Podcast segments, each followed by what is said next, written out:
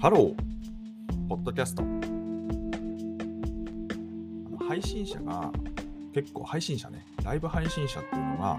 えっと、意外とね、その流れっていうのが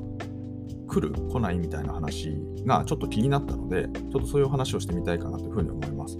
あの基本的にこのポッドキャストは取って出しで、もう編集もしてないんですよ。で、一つなんとなくこういうことをお話ししたいかなっていうぼんやりしたところかところから自分的に探りながらね、お話ししてるので、ちょっとよくわかんないところに着地したりとか、まあ、そういうことがね、えーと、売りのチャンネルとなっております。あ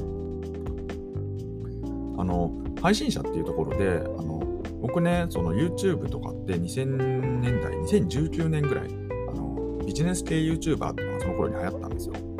で、その頃ぐらいから僕結構 YouTube を真面目に見出していて、でね、いろんな人たち見たんですよ。まあ、特にね、コロナが2020年に来て、まあ、巣ごもりっつって要は暇になったっていうのもあるんですけど、あのまあ、それにしてもね、現象として起きてたんで、これはなんかチェックしなきゃなと思って、それまでね、YouTuber って全く知らなかったんですけど、いろんな人一通り見たんですよ。有名な人ね。エンタメから何から 実はそういう時期がありまして、で、その中でね、あのレペレペゼン地球って人がいるんですよ。アーティストの人ね。DJ, DJ 社長って人がいて、で、あの、要はなんかこう、簡単に言うと過激なパフォーマンスしてて、で、とりあえずなんかまあ人気者になりたいみたいな感じなんですよ。人気者うん、ちょっと違うな。まあ、集客？要はその集客できる人になりたいっていうところから始まって、だからイベントやってたんですよね、もともとね。なんかこう、イベンターみたいな感じで、イベントやったら儲かるじゃんみたいなところから、いろんな人たちをどうやれば集客できるんだろうっていう、まあ、言ってみればこう、マーケティングなんですよね。マーケターっぽい感じかなと思うんですけど、まあ、要はそんなようなことやって、で、そのでかい箱ね、福岡で一番でかい箱を埋めてっていうところから、なんかだんだんこうアーティストとしてっていうところになって、で、最近はね、なんか世界を撮りたいみたいな話してるんですよ。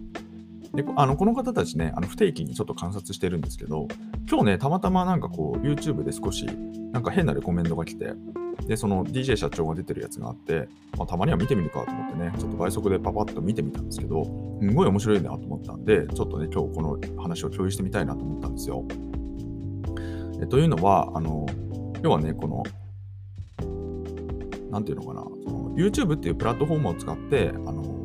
人気を獲得してきた側面があると思うんですよ、その彼らね。で、その YouTuber って人たちも出てきて、つまり流星を極めたっていうのが、この3年ぐらいのトレンドだったと思うんですよ。ここはね、否定する人も誰もいないと思うんですよね。なんですけど、最近なんかこう、広告収入が落ちましたって話から、結構ね、再生数みたいなものも結構落ちてる方も、ね、いらっしゃるみたいな話があって、つまり全体的に地盤沈下してるよねっていうのが、あの全体の構造なのかなっていうふうに見えるわけですよね。で、それは何かっていうと、結局その広告なんで、その、あの、まあ、投資やってる方はね、ご存知の通り、もう今、米国株、まあ、含めて、その、要は高金利の時代に入ってきてて、まあ、そのグロース、いわゆるその、なんでこう、ハイパーグロース的なものが、こうなかなか資金が集まらないというか、資金調達ができないみたいなところで、今、シリコンバレーが沈んでる。まあ、シリコンバレーが沈むってことは、もうね、この2、30年のこの IT っていうビッグトレンドが、まあ、いよいよね、こうなんか曲がり角に差し掛かってるのか、ね、そうじゃないのかみたいなところじゃないですか。まあ、っていうところの、まあ、そういう不況とかもあり、なかなかその広告で、その母体となる Google も今ね、チャット GPT とか出てきてて、その本業のね、検索っていうところの、あの本当に広告価値ってどうなるんだみたいなね、すごい根幹が揺らぐような感じになってて、まあ、要はそういうところもあって、なかなかこう、プラットフォーム自体もね、うまくいかないっていうところもかなり後押ししてるんだと思うんですよね。まあ、そんな中で、その、だから、まあ、全体として沈んでしまってる。あとはもう、日本もね、遅い遅い言われてますけど、結局アフターコロナっつって、やっとね、みんなマスクしなくなってきたみたいな感じになってて、まあ、世界から1年半ぐらい遅れではありますけど、でもまあ、それでもね、こう、だんだん開国、開国 というかね、していくような感じがあって、で、みんなね、やっぱりその YouTube 見てるよりは、外でね、なんかこう、楽しみたいよね、みたいな感じになってくってなると、まあ、ますますね、こういうものは逆風なんだろうな、みたいなことを感じるわけですよね。って言った時に、要はね、なんかね、その、彼らが言ってたことなんですけど、彼らっていうかね、その DJ 社長って人ね、本当に僕ね、この人面白いなと思ってて、あの、やっぱりね、もう YouTuber っていうか、そういう、なんていうかこう、クリクリエイターみたいなものってのは基本的にもう収縮していくというか、あの終わっていく。要はその、それは何をしてる、何を意味するのかっていうと、YouTuber っていうもの。その YouTuber って何って言われると、要はその動画あのを作って出して、で、再生数競ってみたいな話の、で、そこで広告収入とか、あるいは案件みたいなものを獲得してやっていくみたいな、そういうビジネスモデルのことを指してるのかなと思ったんですけど、それがね、なんかこう、あの終わっていくよみたいな話してて、じゃあ何っていうと、次はね、配信者なんだっていうことを言ってたんですよ。配信者ね。つまりライブストリーマーってことなんですよ。要はその、あの投げ銭がね、その広告に代わって、なんかその、要はつまりその直接課金ですよね。ファンの方たちからあの直接課金をいただくみたいな、まあそういう世界観になっていくんじゃないみたいなこと言ってたんですよ。へえーと思って。でもね、その、今ね、ちょっと最初の方から話しちゃったんですけど、あの、要はその、広告モデルがね、なかなか収縮していくっていうのは、これはね、あの、我私たちが、あの、その非常にね、参考にさせていただいているじっちゃましね、あの広瀬隆夫さんがいらっしゃいますけど、あの方もね、もう去年の早い段階から、もうピークデジタルだよって、もうこれでね、デジタルっていうのは、その極めた IT 流星を極めてきましたけど、もう今全世界人口のね、カバレッジとか見ても、もうほとんどのね、その資本主義的に成立している、えー、国々においては、かなりね、こう IT って浸透してきていて、いや、普及フェーズではないんだよって話、もうここからね、頭打ちになるんだよっていうところ、そのインターネットにね、つながる人たちっていう話なんですけど、っていう視点をね、出してたんですけど、まさになんかその通りというか、つまり拡大期が終わった。で拡大期っていうのは、つまり、その、広告をベースにして、こうどんどんね、あの、なんていうかこう、パイを取りに行くというかね、あの、無尽蔵にね、その要は再生数を追うっていう世界観と多分一致してたような気がするんですよ。なんですけど、頭打ちした中で、今度何が起こるかっていうと、つまりその自分たちと本当につながれる人たちとつながるっていうところのフェーズに、いよいよ移行するって話なのかなって思うんですよね。でいった時に、その一つの方法論として、その配信者、ライブストリーマー、つまりそこに、その、まあ、その1対1に対峙する人がいて、まあ、1人なのかね、5人なのかとか3人なのかとかね、そういう構成はよくわかんないですけど、いずれにせよ、なんというかこう、生でその対峙して、それがね、なんかこう一つ、その対峙した中にその面白さがあるかないかみたいなところの世界観に移っていくんだよみたいなこと言ってたんですよ。これすごい面白いと思いません？だってそうある意味でそのレペゼンってところもその YouTube のねまさにその広告の波っていうかそういうものもね利用した上で過剰な露出をしなんかテキーラ一気したりとかなんかそのねあの変な虫食べたりとか なんかそういうことしてたらしいんですけど僕ねそっちはちょっと見てないんですけどでもいずれにせよそういうもので成り上がってきた人たちが、なんかね、そこに固執するのかと思いきやそうじゃなくて、もう次の世界見てて、で、最近はね、なんかその、世界を目指すって言ってるらしいんですよ。世界ね。で、一時期なんかこう、インドネシアに進出したりとか、いろいろやってたみたいなんですけど、で、世界って何って話じゃないですか。で、これがね、なんか最近なんかちょっとどっかの配信、あの、その動画の中で言ってたね、すごい面白いなと思ったので紹介するんですけど、なんかこう、世界の多くの人たちに世界一と認識されることが世界一なんだって言ってたんですよ。その世界の多くの人たちに世界一と認識されること。もうこれメタな目標ですよね。あ、なるほど。だからこの人ってね、こんなになんか、なんかすごく面白くなるんだなと思ったんですけど、だから YouTube で世界一を取るとかじゃないんですよね。例えばね。あるいは、で、その方法論としては音楽で撮るって言ってるんですよ。つまりその、あの彼らね、楽曲実は出してて、ただあれもね、どっかの動画で見たんですけど、なんかめちゃくちゃね、新作出してるんですよ。ハイペースなんですよ。え、なんで？と思ったら、曲って最近売買できるんですって。なんかその匿名の人というか、その作曲できる人とかがその配信するプラットフォームがあるらしくて、そこから、ね、いい曲だなと思うのを買い付けて、で、権利もらって、でそれで自分たちで要は歌って、そう出すみたいなことができるんですって。そんなのあるんだと思ったんだけど、そっかと思って。だからその人気をね、人気っていうかその人気を商売にするんだったら、まあ確かにありだなと思って。で、しかもね、だってそのめちゃくちゃ作曲に優れた人っていっぱいいるはずじゃないですか。ってなるんだったら、あ、これめっちゃ合理的だなと思ったんですけど、でもそれが別になんかこう合理的か合理的じゃないかはさておきとして、そのファンの人たちが楽しめるんだったらめっちゃいいじゃないですか。3日に1回新曲でき 出てきてんだったらね、それそれで嬉しいじゃないですか。あ、なんか好きな人たちの曲聴けるわ、みたいな。まあ、いずれにせよその方法論としてはね、まあ、それもそれで面白いなと思ったんですけど、究極的には音楽でね、そのやっぱりその知名度を取りたいみたいな話をしてたんですけど、でもなんかその、だからその方法論としては音楽だし、だから一昔前的な言い方すればアーティストの世界で世界一っていう話だと思うんですけど、でもそれもね、だからその最初のね、話に戻って、その世界の多くの人たちに認識してもらうって話になった時に、それはつまりそのプラットフォームも選ばないし、方法論も選ばないっていうことじゃないですか、究極的には。つまり時代っていうのは変化、移り変わりするから、そのタイミングに、その時々に合ったものを最適にその自分たちがね、返事して、で、組み合わせて提供するって話じゃないですか。で、そこで、そのなんかね、皆さんに響いていただくものを作るって話なんだから、いや、これはね、非常に深いなと思って、面白いなと思って紹介させていただいて、でなんでこんな紹介をするかっていうと、だからそのそういう感じで見えてる人だから、もうなんていうかこう、広告ビジネスの終わりみたいなところの、なんかそのビジネス的に、ビジネス的にいうか、いわゆるその金融的な文脈で捉えてなくても、あ、なんかこれからもう YouTuber 的なものってシュリンクするんだなっていうところが分かってて、かつ、もうその分かってるだけじゃなくて、要はその行動としてそういうなんていうか、その配信者が来るよって言った時に、つまり配信者が来るっていうのは本質的には、その、その自分たちのファンに向けてお話してるってことだファンとファンっていう人たちとより交流をしていくし、あるいはファン未満の人ともなんかこう、その関係を築いていくみたいなフェーズに入るとするならば、コンテンツっていわゆるバズみたいなものじゃなくて、なんか自分たちのもうちょっと内面を出したものとかそういうものに変わっていくはずじゃないですか。で実はそういう動画ももう出してますって話してて、だからつまり変化してるってことなんですよね。でそういう人たちが、なんかこうね、配信者が来るって言ってるのを聞いて、あ、そっかってやっぱり思うわけですよ。だからね、あの僕個人的にはもう人を見るときって基本的に何言ってるかってほとんど見てなくて、何をやってるかにね、僕はすごく着目するタイプなんですよ。あの観察に、僕ね、よく観察、観察、観察、観察ってよく言うんですけど、その僕的なおすすめの観察は、もうとにかく何をやるか、で何をやるかをいつやるかっていうのが、まあ、すごく大事かなって感じるんですよね。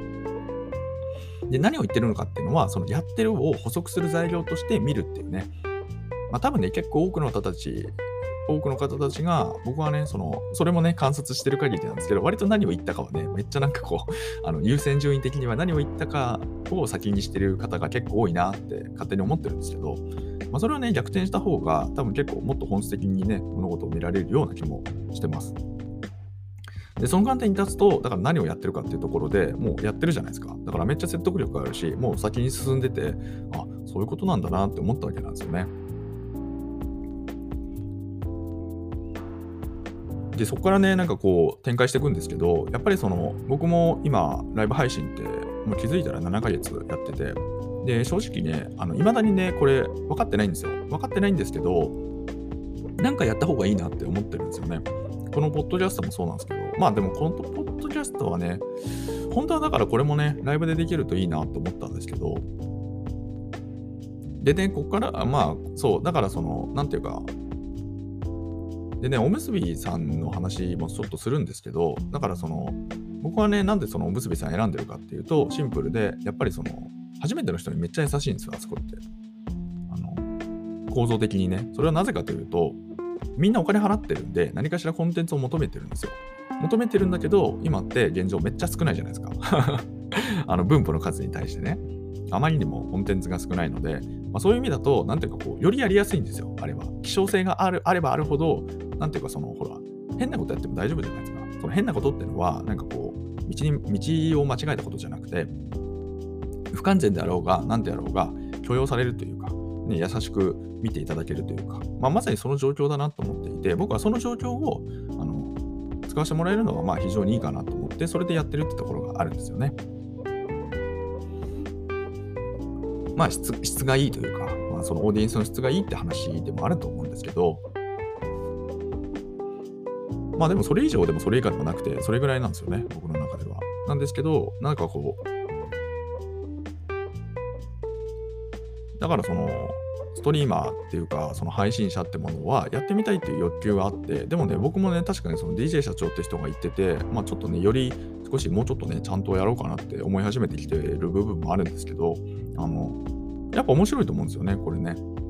うまく言えないですけど。なんかそれがね、自分の商売になっていくかなっていかないのかみたいなところは、いまだにちょっとわかんなくて、そこのね、答えをもうちょっと、えー、ちゃんと出していかないかな、ちゃんと出していかないといけないかなと、ね、最近は、やっぱりそろそろね、なんかこれだけ長くやってるんで、何かしらやんないとまずいなって思い始めてはいるんですけど、まだね、ちょっと答えは出てないんですけど、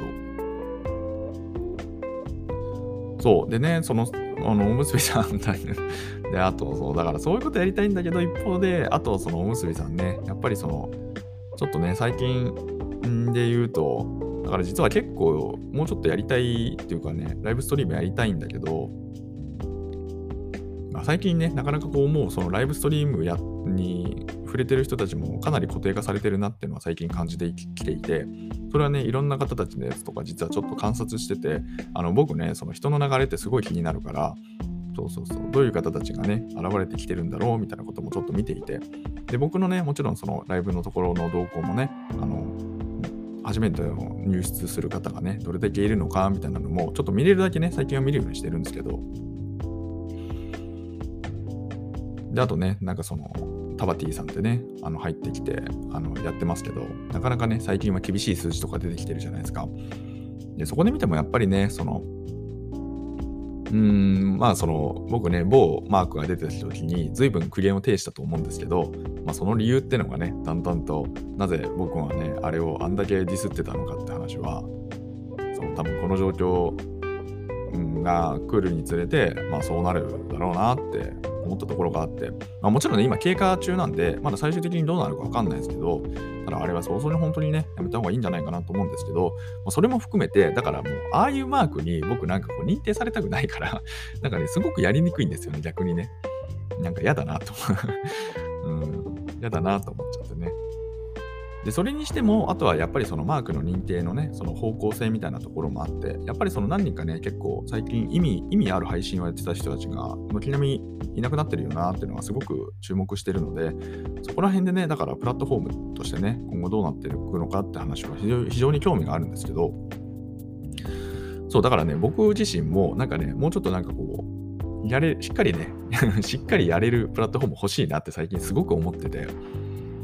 まあね、この時間帯までね、聞いてくださる方もそんなにあのいらっしゃるかいらっしゃらないかわかんないんで、まあ特にねライトの方はね、多分ここまで聞くのは厳しいと思うので、だからここでね、結構ちょっとあえて言うんですけど、やっぱりね、最近のおむすびさんね、あの、僕はね、別にあの嫌いとかそういう話じゃなくて、単純にその僕は機能性でしか見てないので、あとはその自分のね、やりたいことっていうところの観点に立った時に、あの、や正直にいあのいてる皆さんもね、すごい素晴らしい方多いですよ。特にね、僕の配信にね、なんかこう来てくださる方は、それこれ持ち上げてるとかじゃなくて、単純に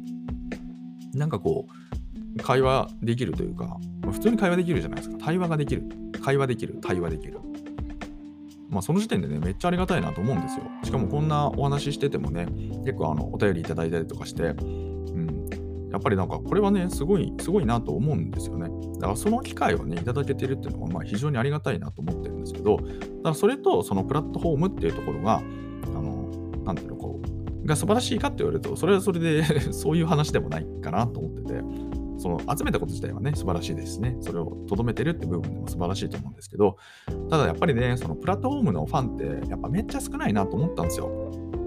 いいや、これ話しちゃおう。あの、代表さんがね、ライブやったら知ってます？アーカイブ残ってないんですけど、実はあれね、ちょっとね、僕、終盤の方だけ結構見たんですけど、明らかに、なんていうかもう観光鳥泣いてるの分かったんですよ。だから、で、その裏でね、実はそのじっちゃまって人がね、あれやってたんですよ。あの、あの、そのサポーターっていうかね、その会員限定のライブ配信をその時間に重ねてやってたんですよ。なんかね、僕すごいなんかね、ちょっとなんかこう、メッセージ性を感じてしまいまして、じっちゃましってマジ意味ないことやんないじゃないですか。あ僕はね、じっちゃましの結構信者のところもあるから、そこはちょっと差し引いて聞いていただきたいんですけど、でもね、僕はね、なんかあの人、あの方も、僕はね、そのまさに行動で見るっていう、その観察の原理主義、観察原理においては、その行動を見るって言った時に、僕はなので、じっちゃましのね、歴年の行動が好きなんですよね。やってきたことが好きなんですけど、そう、だからね、行動にね、絶対意味を、あの、意味ない行動ってあんまりやらないと思うんですよ。で、結構ね、そのなんかやることにね、その行動自体にすごいメッセージがあるなって勝手に思ってるんですけど、その観点に立つと、その、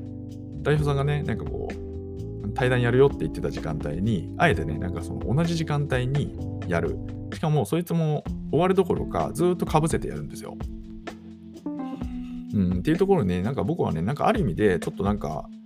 うん、少しね、なんか結構メッセージ性を感じまして、うん、大丈夫かな、おむすびさんみたいなことをね、ちょっと思ったんですけど、あの、まあまあ、そんなに簡単にね、信頼関係が揺らぐみたいなことはないとは思うんですけど、まあ、それにしてもね、ちょっと、そう、だからそのプラットフォームのね、ファンがマジで少なそうだな、みたいなことを思って、それはね、非常に、えっと、心配になっているので、まあ、だからその、自分的にも、もうちょっとね、なんかこう本腰入れられるプラットフォームね、マジ欲しいなっていうか、まあ、欲しいと思うんだったら作るしかないのかなって最近ね、少し思い始めてるんですよね。まあ、作れててもね、あんなに集客できるかって言われるとわかんないから、まあ簡単ではないんでしょうけどね。まあっていうことも含めて、やっぱりその、だんだんね、ちょっと話戻していくんですけど、ライブストリーマーみたいな話みたいなものは、やっぱりもう一つね、なんかこう面白くなるのかな、ならないのかなみたいなところが、まあ、非常に面白かったので、あのこの観点がね、非常に面白かったので、ちょっと共有してみたいと思って、今日はこんなお話をしてみました。えー、このチャンネルでは、明日がちょっと楽しくなる IT というコンセプトで、IT というのは私が極快、拡大解釈した IT をお届けし、皆様の明日がちょっとでも楽しくなればという、そういうチャンネルになっております。長い配信をするときには、だいたい中盤ぐらいに何かね、こうちょっとぶっ込んだテーマを入れてみるという、まあ、そういうギミックを入れてみるといいんじゃないかっていうのを思う最近でございます。あの、そう、あのおかげさまで結構ね、あの配信内容によってこう選んでね、聞いてくださったりとか、聞いてくださくださらなかったりとか、あのちゃんとねあの、皆さん選んでくださってるんだなってよく分かったので、あの結構ね、前に少しあのいろいろね、いろんな方針、方面でちょっとやってみたんですけど、まなので、まあ、安心してね、できるってところがありますね。ただ一方で、あのこれもね、本当はだから、ライブにね、本当はできるといいかなと思ったんですよ。こういう、なんか、その視点をまとめるみたいなところも。だけどね、最近なんかこう、おむすびさんもう面白くないので、面白くないのでって言っちゃうとあれなんですけど、いや、まあ、面白くないわけじゃないんだけど、なんか昔のね、あの、秋頃に、秋頃のあの面白さは半端なかったから、ここは SNS ではないってやつですよね。まあでもあれもね、おむすびさんが面白いわけじゃなくて、結局じっちゃまが面白いって話なんですよね。元を正すとね。だから行動で言うとね、あのもう一個ね、ちょっとヨト話しますけど、あの配信の中でね、あのライブ配信、おむすびの配信の中でね、 Voicy 緒方さんの話したんですよ。その話はちょっとね、すいません、おむすびの方だけなんですけど、ただね、その、僕ね、じっちゃまだからなんで、その行動で面白いか、行動で面白いって話なんですよ、要はね、 Voicy の人も。で、そのじっちゃまもなんで行動で面白いかっていうと、結局、次はメンバーシップの時代だっつって何やったかって言ったら、ちゃんと Twitter 閉じるわけじゃないですか。YouTube もね、削除っていうか閉じるわけじゃないですか。つまり全ての退路を断っておむすびに入ってるわけですよ。もうめっちゃ信用、もうその時点で信用できるんですよね。だから、その、僕ね、なんて、だから、いいや、ここまで来たから言っちゃうんだけど、だから、おむすびの運営さんね、別にその若い方たちがいっぱいいるから、多分経験不足なんだろうなって思うところがすごくあるんですよ。これは何様って思われるかもしれないんですけど、それはそれに、なんていうかこう、僕も僕で起業はしたことないからね、そこはめっちゃリスペクトしてますけど、でもそうじゃなくても IT プロダクトで作ったというか、実際にね、本当にその、なんていうかな、もう日本中の人たちがほぼ使うようなプラットフォームの一端を担っていった、え、ことが、実際にね、この手触り感として持ってる人間として言えることなんですけど、まあ、まあ、レベル低いよねって正直思うんですよ。めちゃくちゃね。めちゃくちゃ低いですよ。だからね、あの、社長さんがなんか JTC ってったジャパントラディショナルカンパニーね、あれね、揶揄するようなこと言ってて、で、まあもちろんその JTC ってね、いろんな流、濃淡があるんで、昔ながらのね、本当の JTC みたいなやつもね、いろんな意味合いあると思うんですけど、ある意味で IT 産業も JTC みたいなところもあったりするんですけど、もう本当にその JTC が繰り出すクオリティにマジ到達してないから、あれはね。だからね、その意味ではね、だからあの、あのディスリはマジでやめた方がいいって思ってるんですよ。あれね、本当に。恥ずかしくなっちゃうから。なんだけど、まあだからその、なんていうのかな、その若さが出ててって話もあって、だからまあ、そう、だからその、なんていうか、おむすびの人たち、おむすびの運営のコアな人たちっておむすびの機能全く使ってないじゃないですか。だからね、僕ね、ちょっと信用できないなって思っちゃってるんですよ、やっぱり。だって熱狂してたらね、絶対自分で使うんですよ、普通に考えるとね。そう。あるんですよ、これね、もう細かい話ね、これいっぱいしたいんだよな。でも、する場じゃないんだよな。どこに、どこに、したいっつっても別になんかこう、だから、なんていうの？それはね、僕の中で面白がるなんですけど、まあ、いいのか？いいのか？この時間までだってね、聞いてくださる方なんてほとんど限られますからね。そうだよな。ごめんなさい。じゃあ、今度またお話しますね。お話しますねっていうか何やねんって感じなんですけど。まあ、というところでね、えっと、すいません。えっと、今日もね、取り留めないお話になってしまいましたけども、えっと、ライブ配信者ってところがね、ちょっと面白い、えー時給に来てるのか来てないのかみたいなところをね、少しあの、え今回はレペゼン時給っていうところの、まあ、有名な人のね、ちょっと配信内容を切り取った上で少しお話をしてみました。ではね、えっと、皆様とまたお会いできる日を楽しみにしております。Have a nice day!